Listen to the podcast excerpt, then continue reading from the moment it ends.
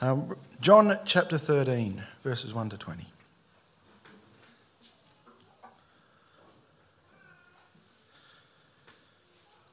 Now, before the feast of the Passover, when Jesus knew that his hour had come to depart out of this world to the Father, having loved his own who were in the world, he loved them to the end. During supper, when the devil had already put into the heart of Judas Iscariot, Simon's son, to betray him, Jesus, knowing that the Father had given all things into his hands, and that he had come from God and was going back to God, rose from supper. He laid aside his outer garments and, taking a towel, tied it around his waist. Then he poured water into a basin and began to wash the disciples' feet and to wipe them with the towel that was wrapped around him. He came to Simon Peter, who said to him, Lord, do you wash my feet? Jesus answered him, What I am doing you do not understand now, but afterward you will understand. Peter said to him, You shall never wash my feet. Jesus answered him, If I do not wash you, you have no share with me. Simon Peter said to him, Lord, not my feet only, but also my hands and my head. Jesus said to him, The one who has bathed does not need to wash except for his feet, but is completely clean. And you are clean, but not every one of you. For he knew who was to betray him. That was why he said, Not all of you are clean. When he had washed their feet and put on his outer garments and resumed his place, he said to them, Do you understand what I have done to you? You call me teacher and Lord, and you are right, for so I am.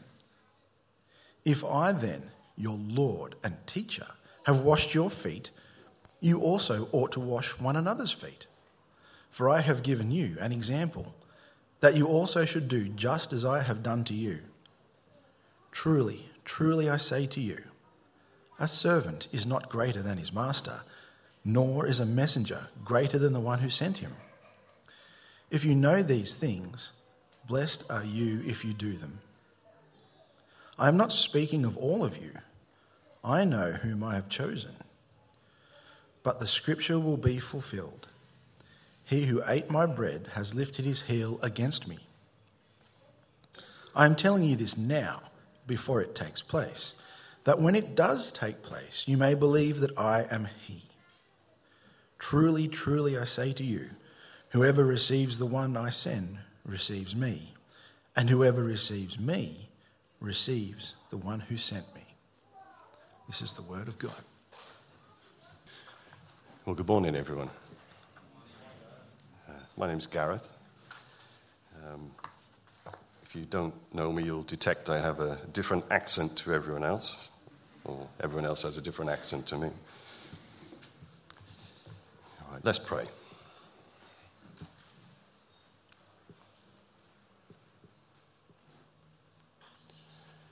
Lord, we just ask this morning that you would speak to us through your word. Help us to hear, to understand, and not just to hear, but to do your bidding for your name's sake. Amen. Right. John chapter 12 brings an end to Jesus' public ministry. He now turns his attention to his disciples in order to prepare them for what was to come. They had followed him throughout this public ministry and had been amazed, awe inspired, at times confused, and even fearful of the words and events they had witnessed. After he had calmed the storm in Lake Galilee, they said, Who is this that even the wind and the waves obey him? They knew he was very special and they believed in him. though as we will see, not all. But for those who believed, their belief was real and they stuck with him. Most re- recently, they had witnessed the resurrection of Lazarus and the triumphal entry into Jerusalem with the people declaring, Hosanna!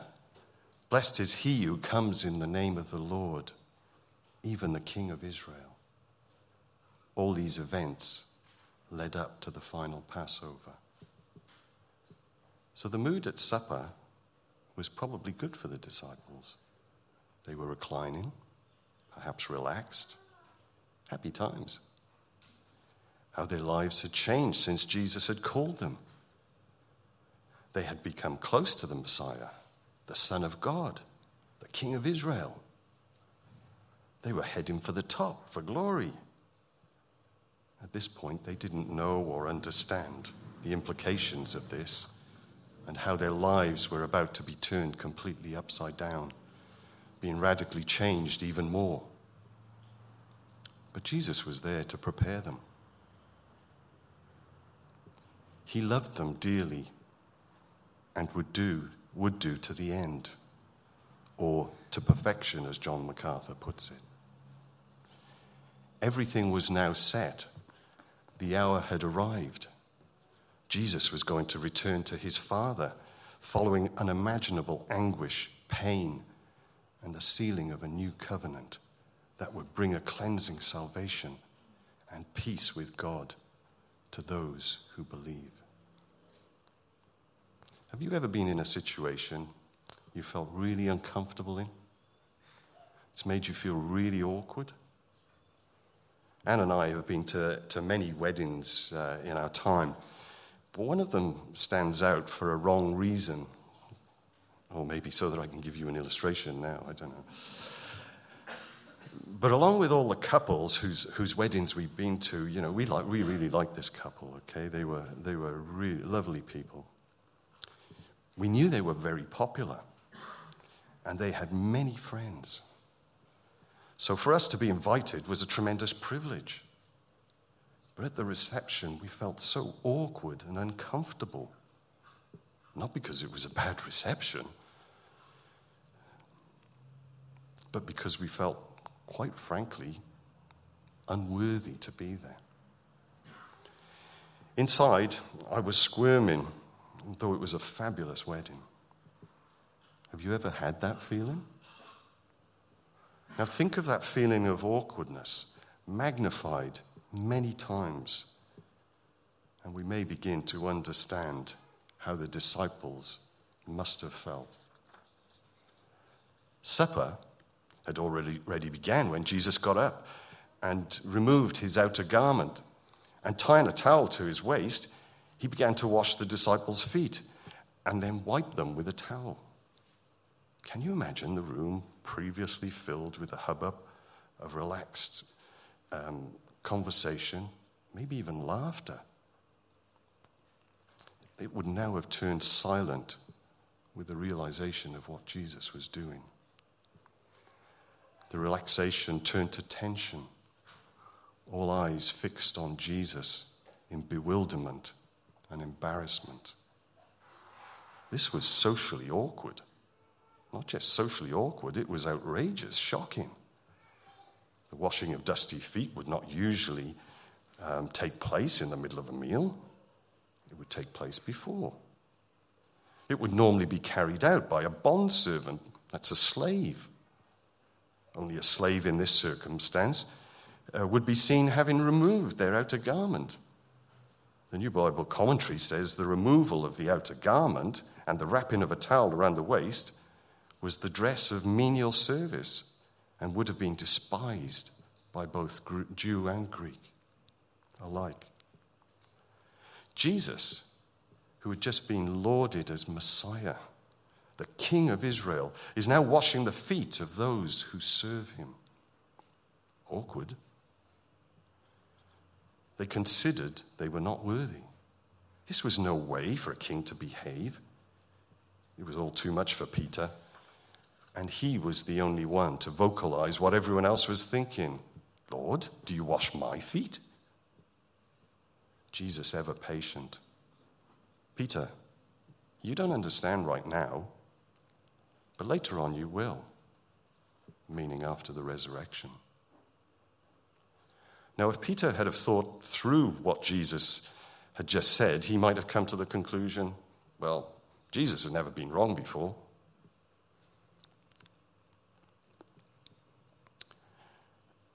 In fact, he has done and said some amazing things.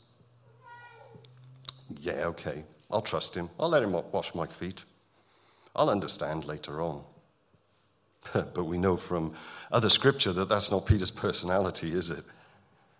He acts or speaks first and thinks after. Noble as he may have thought he was being, he said, You shall never wash my feet. The inference here is, Lord, this is below you. I can't allow you to do this. Do you realize what you're doing? I don't think you do. But of course, Jesus does. He loves them so much. He's willing to humble himself by this demonstration, preceding the ultimate act of humiliation and love, the cross. He also has something very important to teach them. So he presses on. If I do not wash you, you have no share with me. This is a game changer that changes Peter's mind immediately. If you washing my feet means I have a share with you, then I'm all in. in fact, Lord, wash my hands and my head also. Perhaps, understandably, Peter has got the wrong end of the stick. He wanted to be well and truly clean. But this is only a part of what um, Jesus is teaching them. Just your feet, Peter. You don't need a wash, you are clean. But not every one of you is clean. At first glance, it might be a bit difficult to understand what's quite going on here. If Peter doesn't have his feet cleaned, he has no part of Jesus. Yet not of all of those who are having their feet washed are clean. We have Judas in the room. It's obvious that the feet washing is not uh, the way to be clean, that it was something, uh, that it was symbolic of something else. But they did need to be clean to be belong to Jesus. What was it that made them clean? If we jump a couple of chapters uh, to John 15 and verse 3, Jesus tells them explicitly Already you are clean because of the word I have spoken to you. Now it's clear that simply hearing the word did not make them clean, because Jesus had spoken not only to his disciples, but publicly to many people, including the Pharisees, who we know refused to believe, so could not be clean. The disciples believed, and they were clean, though not all. Soon Jesus was to die on the cross. Ultimately, they would be cleansed by his blood, as we are cleansed if we believe in Jesus. Though your sins are like scarlet, they shall be as white as snow, is the promise in Isaiah 1 and verse 18. As the song says, What can wash away my sin? Nothing but the blood of Jesus. Judas saw the signs and miracles at close hand. He was one of the disciples. The other disciples saw Judas as one of them. When Jesus told them that uh, one would betray him, they had no idea who that was going to be. Judas was not clean. He did not believe. He loved money more than Jesus. He worshiped money, not the Lord and was soon to betray Jesus for 30 pieces of silver. Once Jesus had washed the disciples' feet, he put on his outer garment and then went on to explain the significance of the foot washing. He reaffirms that he is their teacher and Lord and tells them that as he has done to them, so they should do to one another. That is, serve one another in humility. I think we probably don't quite grasp how alien an idea it was to the disciples, um, given the times they lived in. Um, humility was despised in the ancient world as weakness. We know that the disciples had previously not understood this because in Mark's Gospel, um, chapter 10, verses 35 to 45, James and John had got it oh so wrong, requesting that one sit on Jesus' right hand side and the other on his left in glory. They didn't realize what they were asking. It says in verses 42 to 45 And Jesus called them to him and said to them, you know that those who are considered rulers of Gentiles lord it over them, and their great ones exercise authority over them. But it shall not be so among you. But whoever would be great among you must be your servant, and whoever would be first among you must be slave of all. For even the Son of Man came not to be served, but to serve, and to give his life as a ransom for many. They had not absorbed the words but Jesus, washing their feet, powerfully brought home the message of humility and servanthood. He, went, he then went on to cement this point even further. Verse 16 Truly, truly, I say to you, a servant is not greater than his master, nor is a messenger greater than the one who sent him. Don Carson writes of this verse no emissary has the right to think he, ex- he is exempt from tasks cheerfully undertaken by the one who sent him. And no slave has the right to judge any menial task beneath him after his master has already performed it. Jesus was turning their understanding of his kingdom upside down. They were to lead, but not lording it over the church. They were to emulate their master, the servant king, and serve one another in humility, driven by love. In doing these things, they would be blessed.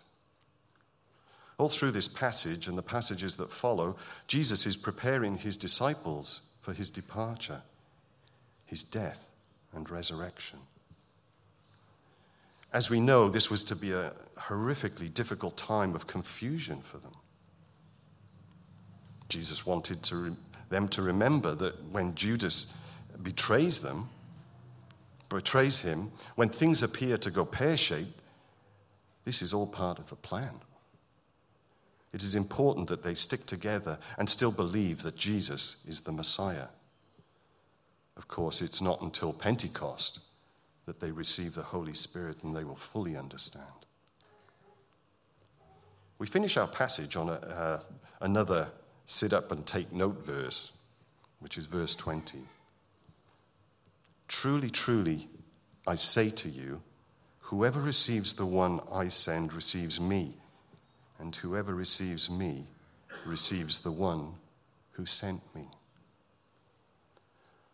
Not only does, his, uh, does Jesus want his disciples to remember that he is the Messiah and that all that is to happen is part of God's plan he also wants them to know that when he returns to the Father, they are to continue his mission that others might believe in him and be saved.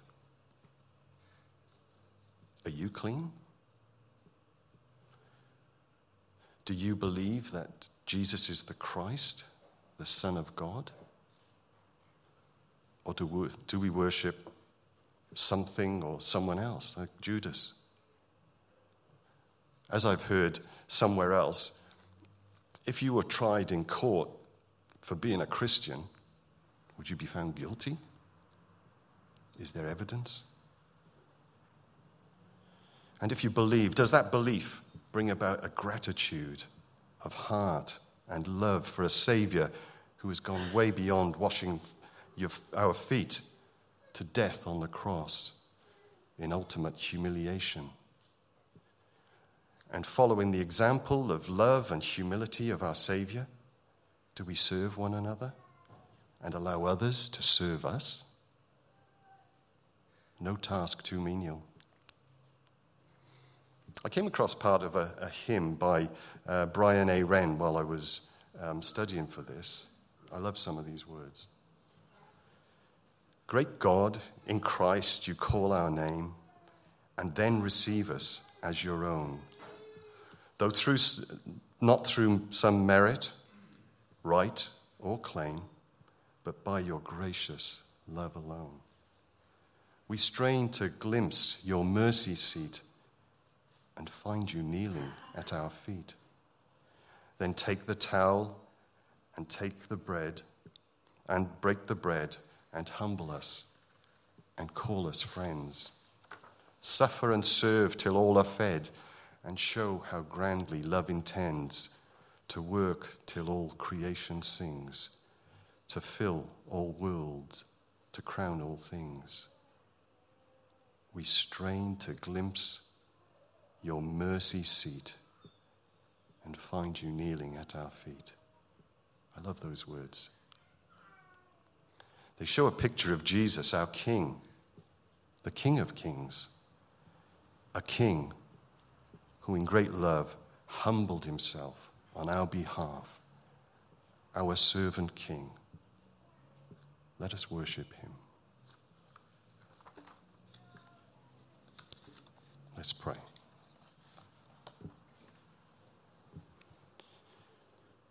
Lord, we thank you that came to earth, that you loved us so much, that you died on that cross for us. We thank you for your love and humility, so great.